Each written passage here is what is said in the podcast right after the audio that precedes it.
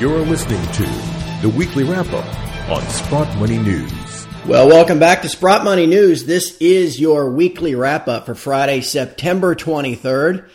I'm your host, Craig Hemke, and joining us once again this week is Eric Sprott. Eric, good morning. Hey, Craig, good to be here. Uh, we have a very exciting, interesting week that's happened for us all here. So uh, we're back in the uh, the good books again, and maybe uh, looking forward to some exciting weeks uh, going forward here. Very solid week, as you said, Eric. Gold, as we speak, is up about two and a half percent on the week. It's been up every single day. Silver's up maybe six and a half percent, and the shares are up about six and a half percent on average. I guess most of it based on the central bank inaction, we'll say, from back on Wednesday. What do you make of all this? Well, of course, I, as you and I discussed many times, I, we we all suspected that the Fed wasn't going to do anything, and of course, they didn't do anything data dependent and all that. And of course, the data just, in my mind, sucks. So why would they raise rates?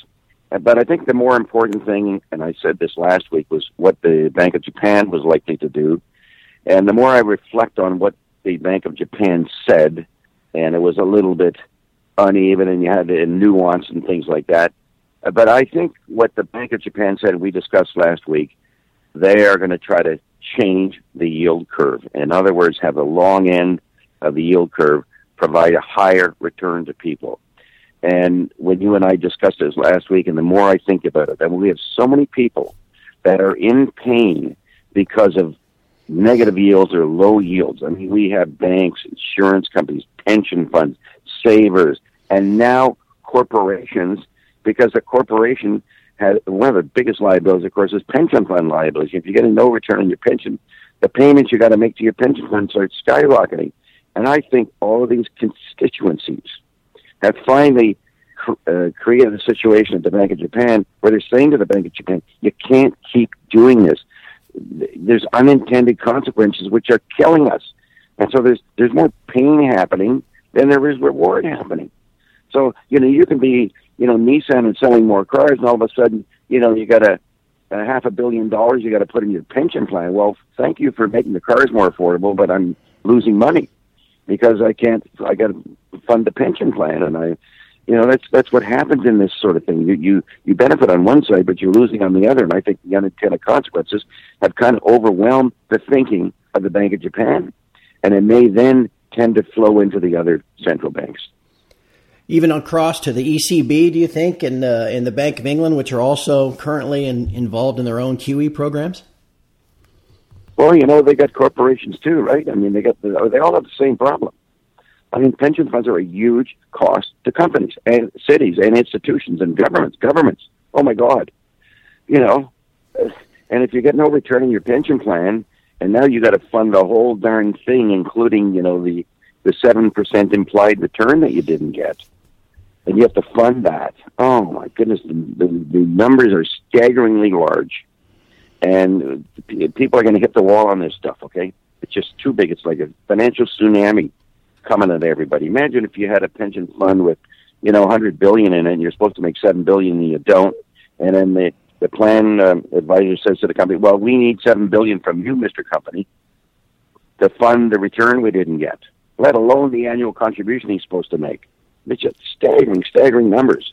God forbid that that the, the assets in the plan ever started going down, then there'd be a double jeopardy there. So I, I think it's a big, big issue, and I think the Bank of Japan has obviously seen that that it's a big problem, and they've got to raise those long rates up so that somebody somebody somewhere in the yield curve can make some money. It'll be interesting to see if they can pull it off, Eric, because as we mentioned, the yeah. ECB and the Bank of England continue with their uh, QE programs, and then here in the U.S uh, when when uh, the FOMC raised rates back in December of last year, they promised us as many as four rate hikes here right. in 2016, and so far they've delivered zero. What does that tell you right. about what they can do? They're befuddled. Okay, there's no there's no ignition. Everyone's hoping for the economy will hit that point of ignition. Never happens. Never has happened. There's so many data points which say we're languishing and it's getting worse. And there's so many real life examples. You know, you and I talked about uh, Medicare down there. I mean, it's such a huge cost to everybody already, and the increases just keep going up and up and up, and the co-pays and the deductibles change, and oh my God, it's it's just a horror scene for the average person down there somebody wrote an interesting article. I'm forgetting who it was, but I thought it was quite good, where it said uh, the the middle class has fallen by ten percent, which is 25 million people have left the middle class and gone to a lower class. Mm. And he said that is a significant amount of people, my friends. Like, and God forbid we have another 10 percent or another 25 million go into uh, the lower class because it's you just can't make ends meet You're right. there. So we have nothing but problems staring us in the face here economically.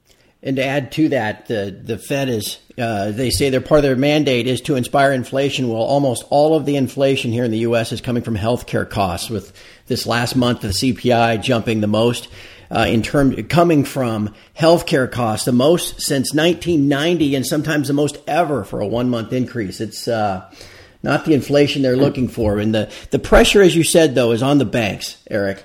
Uh, that seems to be where the, the central banks are focused as well. We've seen uh, Deutsche Bank making new all time lows this week after the announcement that they were going to get sued by the U.S. Department of Justice.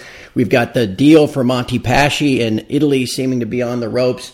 And I know this uh, Wells Fargo situation has really caught your attention. What do you make of that? Well, of course, the problems that Deutsche Bank and Banco de Monte Paschi are slightly different than Wells, and those are problems where you're over leveraged you have too many non-performing loans. You have too many lawsuits. You have too many obligations or liabilities, right? And and you just can't refund yourself. And I say that with respect to Deutsche Bank and Banco Montepaschi. I think the Wells Fargo thing is more of a demoralizing event. It's just sickening that there would be a culture of opening up two million bank accounts so somebody can phony bank accounts so somebody can pretend that they're doing a good job and get paid some big bonus.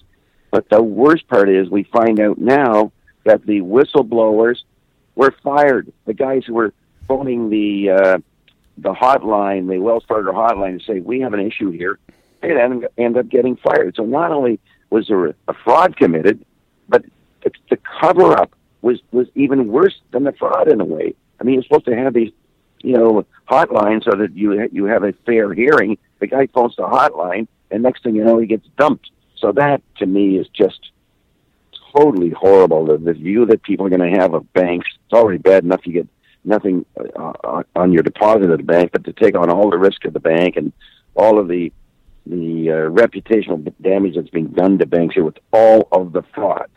And here we go again. Now we create uh, bank accounts and who, who issue credit cards that people don't even know about. I mean, it's just it's sickening to, to be brutally honest. And I think you know, the American population is going to get damn tired of the whole thing. Between their dishonesty and the negative interest rates that are coming and the war on cash, that augurs pretty well to just buy yourself some physical gold and silver, doesn't it? you would think so, wouldn't you? Like, you know, and of course, none of that, but they've done well, right? So let's do the comparison. Uh, you got your money in a bank, and maybe you, and you get no interest. Now you get your money in gold, and luckily this year the gold guys made whatever it is, twenty three, twenty five percent the silver guy's made whatever he's made uh, thirty odd percent or thirty three percent. It's not a bad comparison, you know. And maybe if you keep your money in the bank for the next thirty years, oh, funny, you'll still make nothing. But if you have it in gold, I'm pretty certain you're going to make a pretty fancy return here, and maybe a spectacular return. Looking out, because everybody in the world should be going there. Okay, everybody in every country should be going there.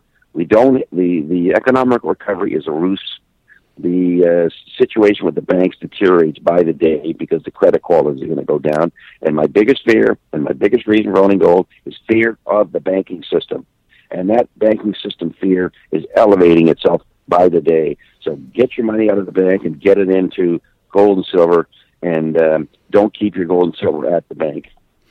And speaking of, of gold and silver and having great returns, gosh, we've really seen great returns in the companies that get that stuff out of the ground. And though the mining shares have had a bit of a correction over the last six weeks, uh, they've bounced back this week, as I said, up probably about six and a half, seven percent so far. There was a great article on the Sprott site yesterday about how the ETFs and the growth of the ETFs and the popularity of the ETFs is moving the mining shares in uh, really in mass, not really on the individual fundamentals. I want to direct everybody to read that, but I know you've got some thoughts on on how the ETFs impact the markets as well.